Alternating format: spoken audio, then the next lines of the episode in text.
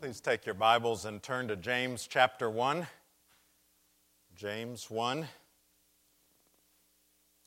Now, next week, as uh, we mentioned, we begin our missions conference, and uh, I will be preaching next Sunday morning on our theme verse, and that's the verse that, uh, if you've been using the devotional that Pastor Kelly wrote, uh, you've seen again and again. It's uh, a great theme from uh, Zephaniah 3.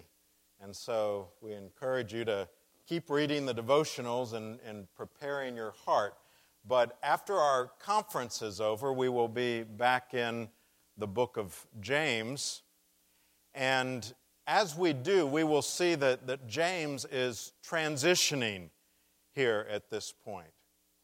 He is about to hit on something. Uh, as I told you, this is a very practical book.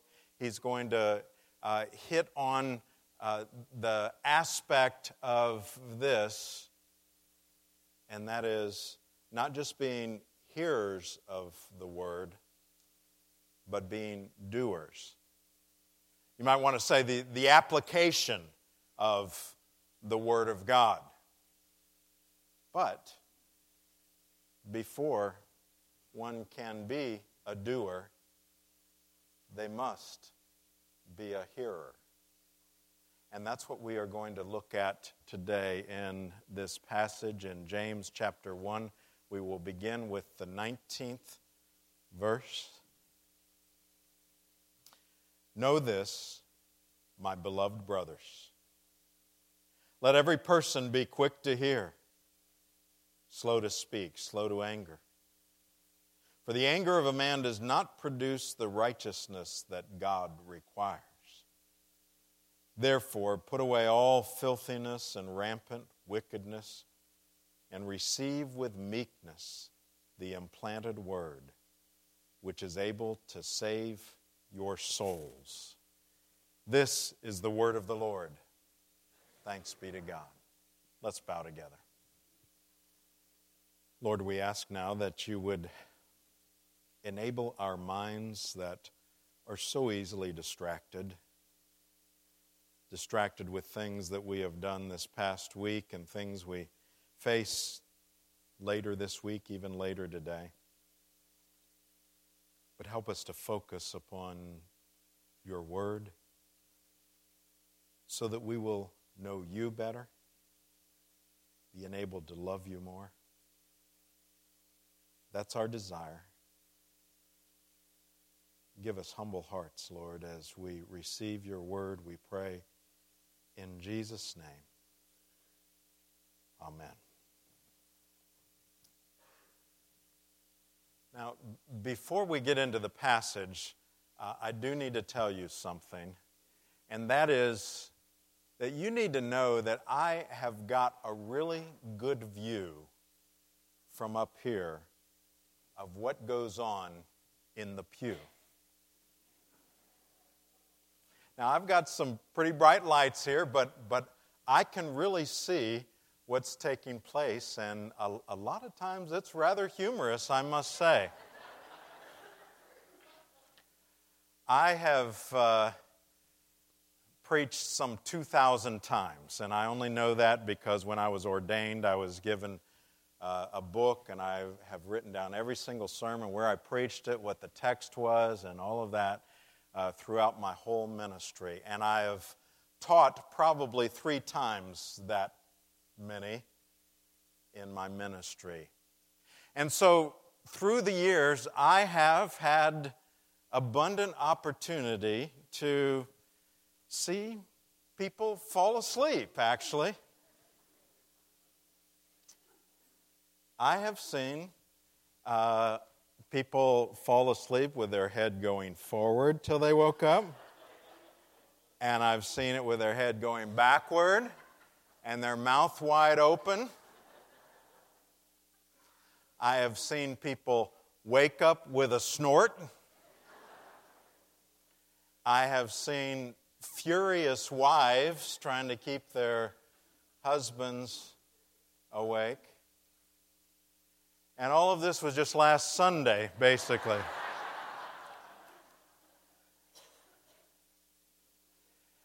Actually, I heard uh, D. James Kennedy, when he was here on this earth, an older and wiser pastor, say that if you took every one that fell asleep on a Sunday morning and you laid them end to end, they would be much more comfortable.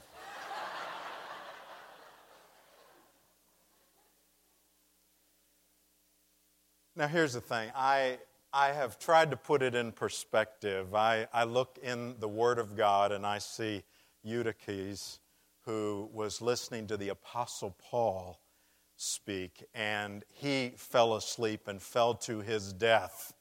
And I've taken some comfort in that, that if, if people can fall asleep listening to the Apostle Paul, surely that's going to happen. So I don't particularly take offense uh, if it happens uh, once in a while.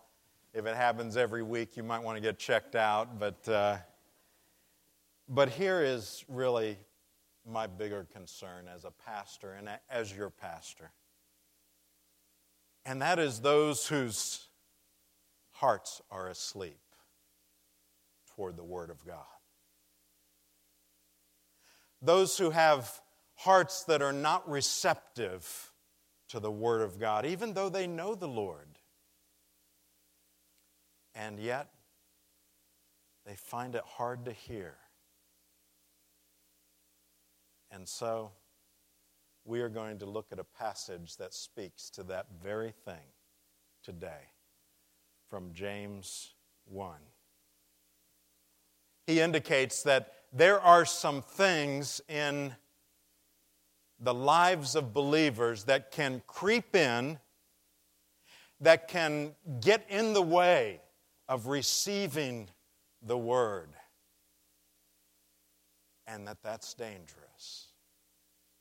So let's take a look at uh, some of those kinds of things and, and how we need to deal with it in terms of clearing the way in our lives. Now, I have to tell you, in this passage, when I began to study it, it seemed to me that it was backwards because it ends with a focus on the Word of God and it begins with talking about bad behavior. And that's different, really, than most places we see in the Scripture and certainly in the New Testament.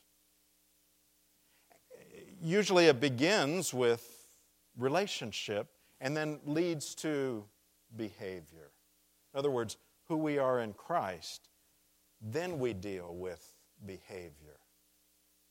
Because certainly we aren't in any way saved by right behavior, it's about relationship with Christ. But then as I continued to study, I, I, a couple of things dawned on me. The first is the audience that he is speaking to. Uh, we already saw that in our introduction to James. He is focusing upon believers. He's not evangelizing here.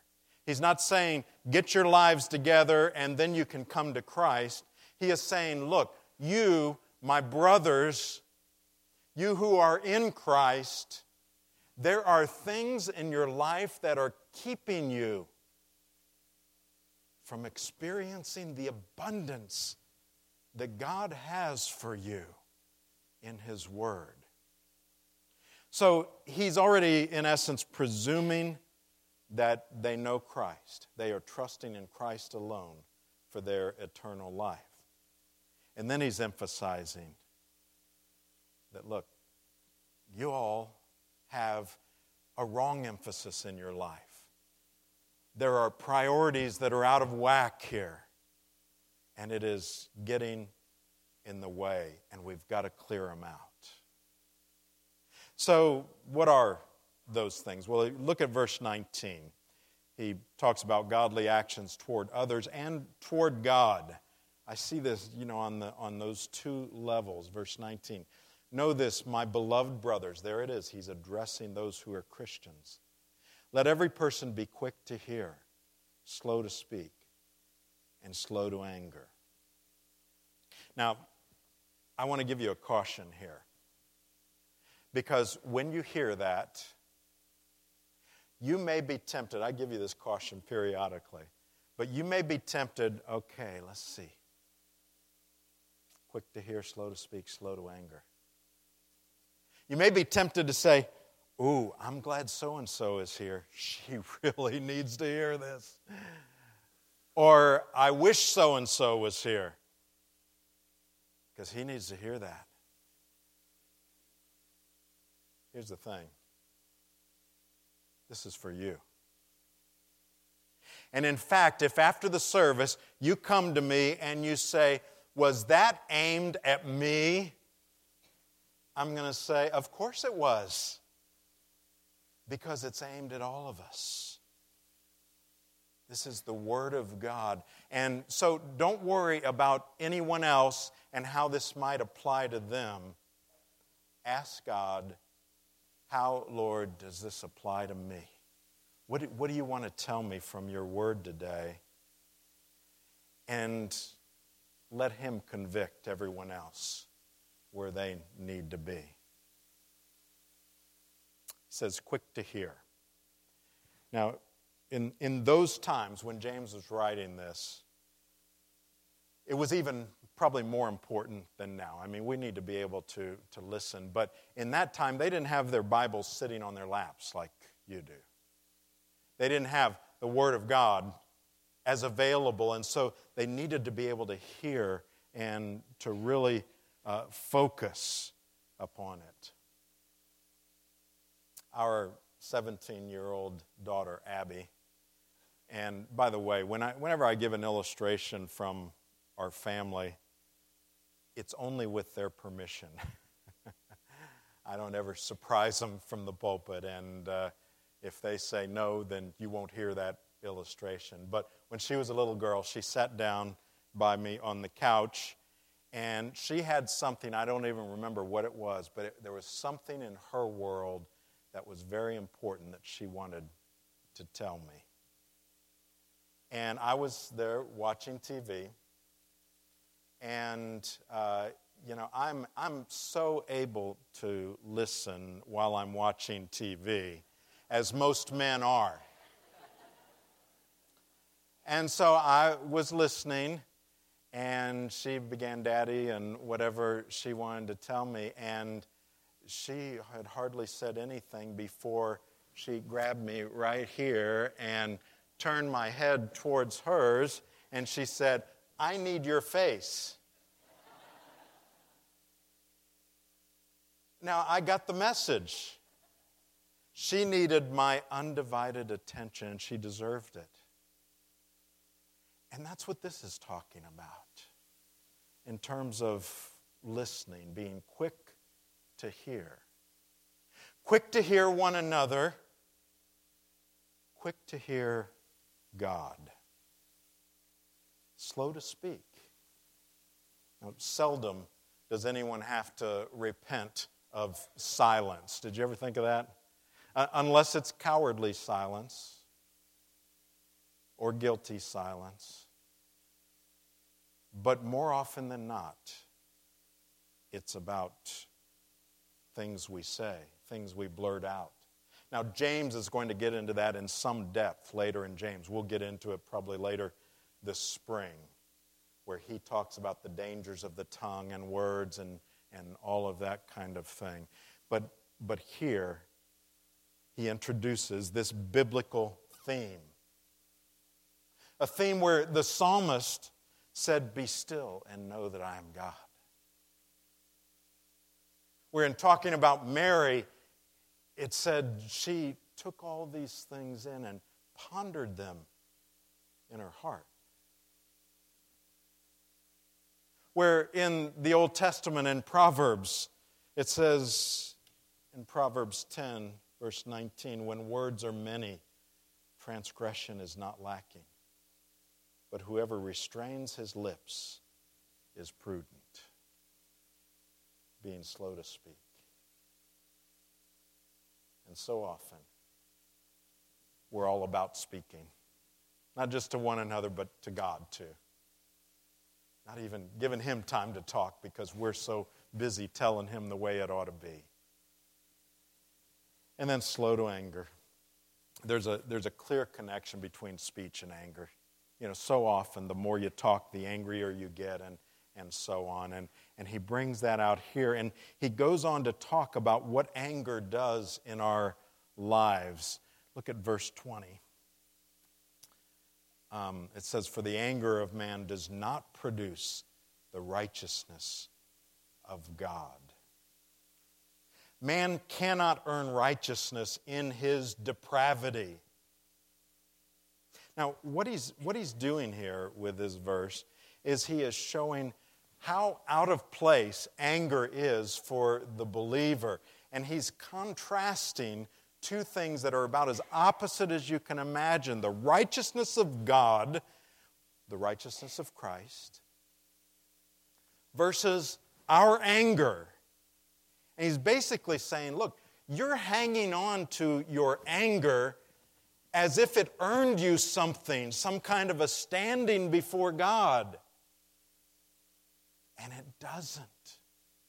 Because there is no work that earns us anything before God. It's by grace you're saved. Paul in Ephesians 2 8 and 9. It's by grace you're saved through faith. Not by works, lest any man should boast. It's a gift from God. So it's not about our good works that we give Him, and it's certainly not about our bad works that we give to Him. Nothing in my hands I bring, only to the cross I cling. It's all about His works. And He shows in, in that one little phrase how inappropriate, if we claim to be believers in Christ, it is to harbor anger in our hearts. And then he talks about putting away of ungodly activity. Verse 21 Therefore, put away all filthiness and rampant wickedness. You've been watching uh, the Olympics? Depending on the sport, uh, and of course, in the Winter Olympics, it seems like they're always, they're, they put on these heavy clothes sometimes, but often before a race, you see this a lot more in the Summer Olympics. Before a race, you'll see them taking off that outer garment and putting it off to the side. That's the word here. It's like over in Hebrews 12, verse 1, where it says, Let us lay aside every weight. It's the same phrase. Lay aside every weight and sin which clings so closely, and let us run with endurance the race that is set before us. So, uh, James is saying, and the author of Hebrews is saying, using the same kind of phraseology, that when, when we deal with, with sin, we've got to put it off. Now, it's not just a surfacey thing, it, it's, it's not like just dealing with uh, the outward appearance of something, you know, just suppressing it, just getting it out of the way and trying to forget about it. It, it, imagine if you had some kind of an illness where you had a, an internal tumor and it was, it was poking out somewhere. You can't just press it down so that you can't see it anymore and think that that's okay. What do you do? Well, you got to do surgery, you got to go deep, and you got to get it all. And that's what he's saying here that putting away is what we call repentance. Remember what we read earlier about repentance unto life? Now, in our shorter catechism, I, I, think that's talking about the original repentance when we come to Christ, but we are also to live a life of repentance, and that's not inappropriate to use that same kind of definition. Remember the wording? It, it says uh, that where a sinner, out of a true sense of his sin and apprehension of the mercy of God in Christ, does with grief and hatred of his sin. So we, we, we finally see our sin, and, and here it is, and we look at it and we hate it, and we grieve over it. But you don't just stop there. With grief and hatred of our sin, turn from it. So we, you know, we literally turn our back on the sin. But if you don't turn to something, then there'll be more sin around the corner.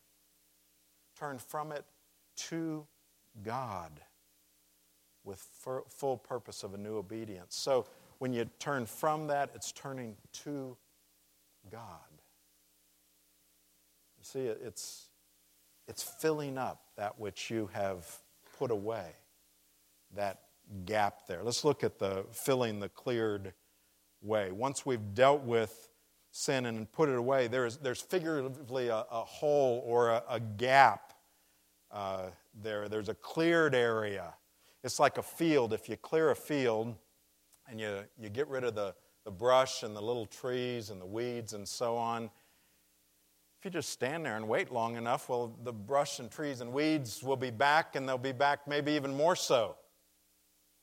You've got to put something in its place to take over.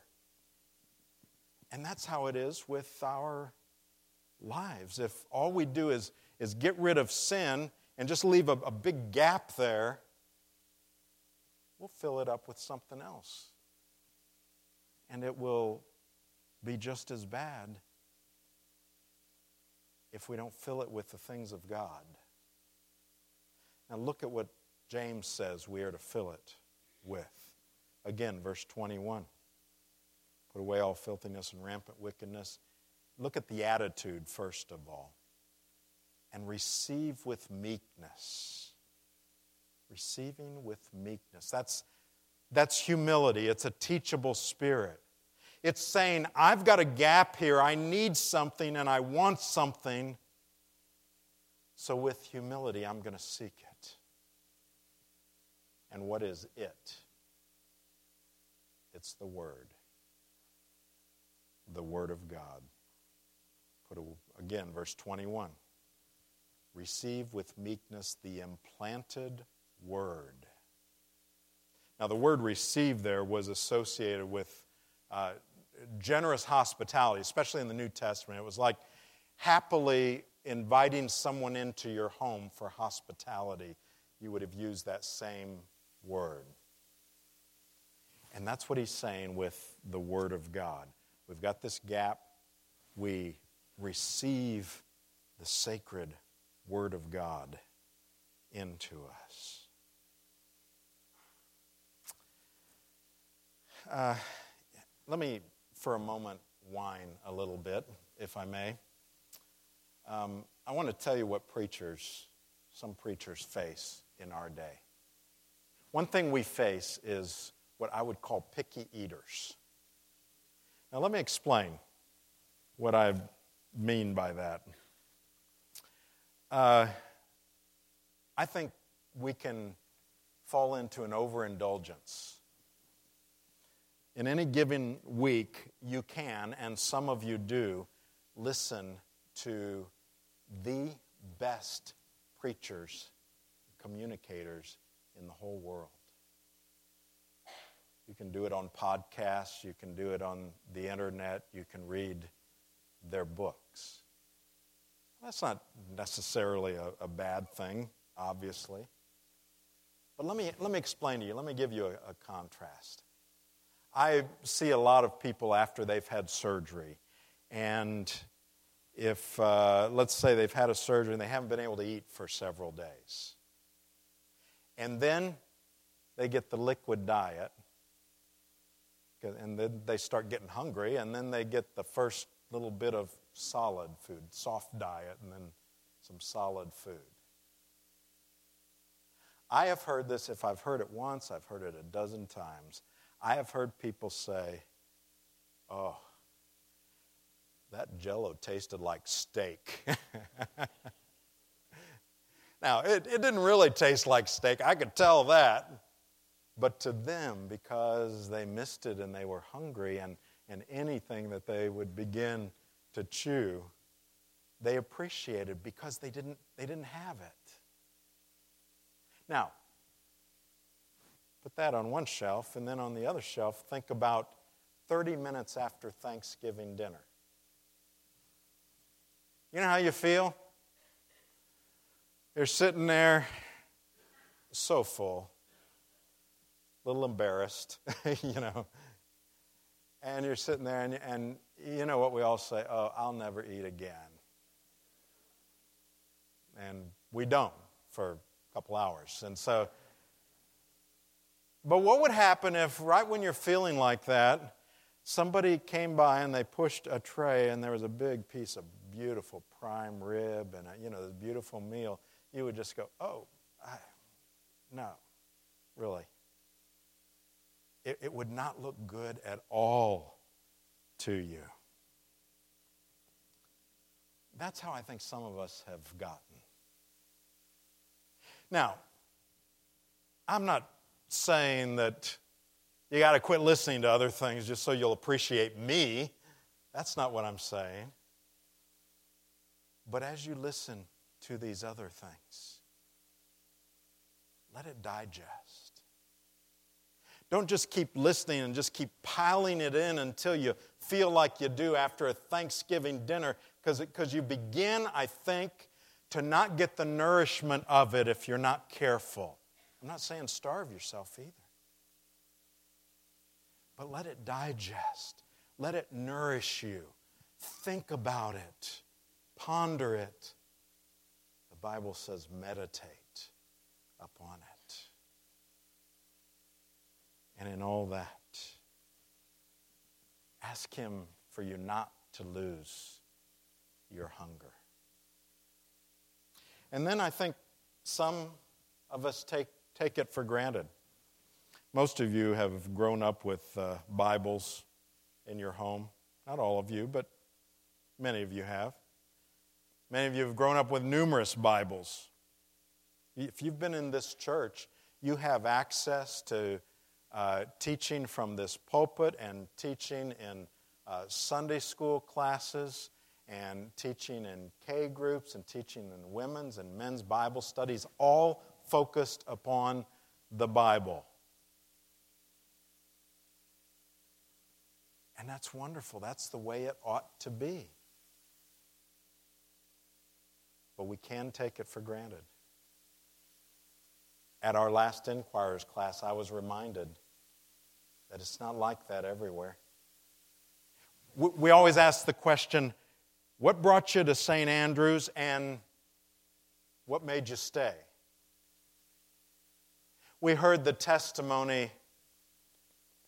Well, what made us stay was we enjoyed the worship service and the music and everything, and then when you got up to preach, you said, Open your Bible to, and then gave the text.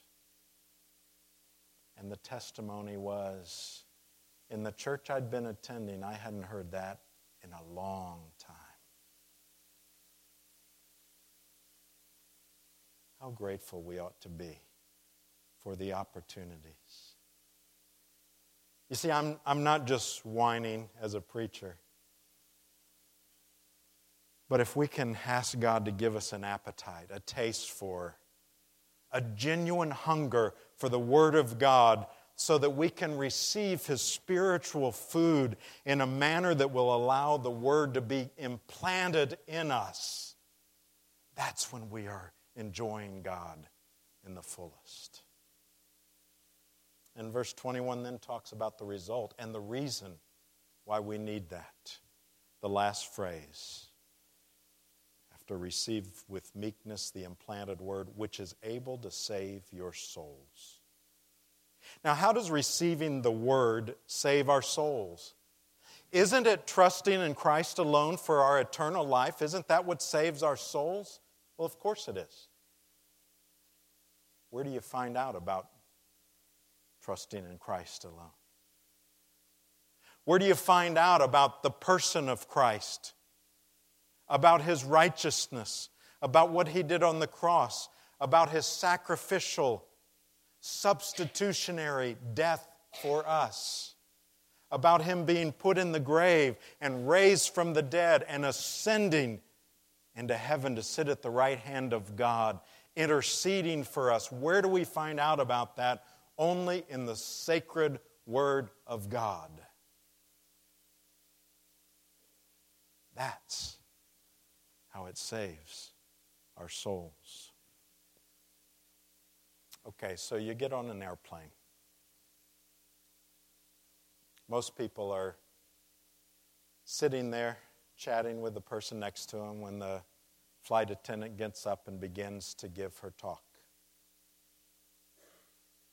I do that. I either read or I'm sitting there. Um, except for the people it's their first time on.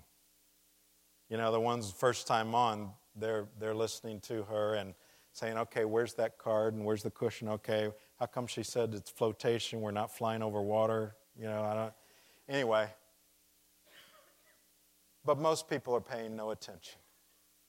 But suppose then you get up to cruising level and somebody on the other side says, Well, look at that, our engine just went out. And you, you begin to feel it. And the flight attendant gets up and she goes to that very same microphone and she begins to give emergency instructions. All the books close up, and everybody is hanging on every single word. I would be doing that. Okay, there's the mask. Okay, there was my flotation device. You know, all of those things. Why? Because it's life or death. That's what the Word of God is for us. May God give us an understanding that when God speaks, it's about saving our souls. What a gracious gift He has given to us. May He give us ears to hear and hearts desiring to respond to His sacred word. Let's bow together.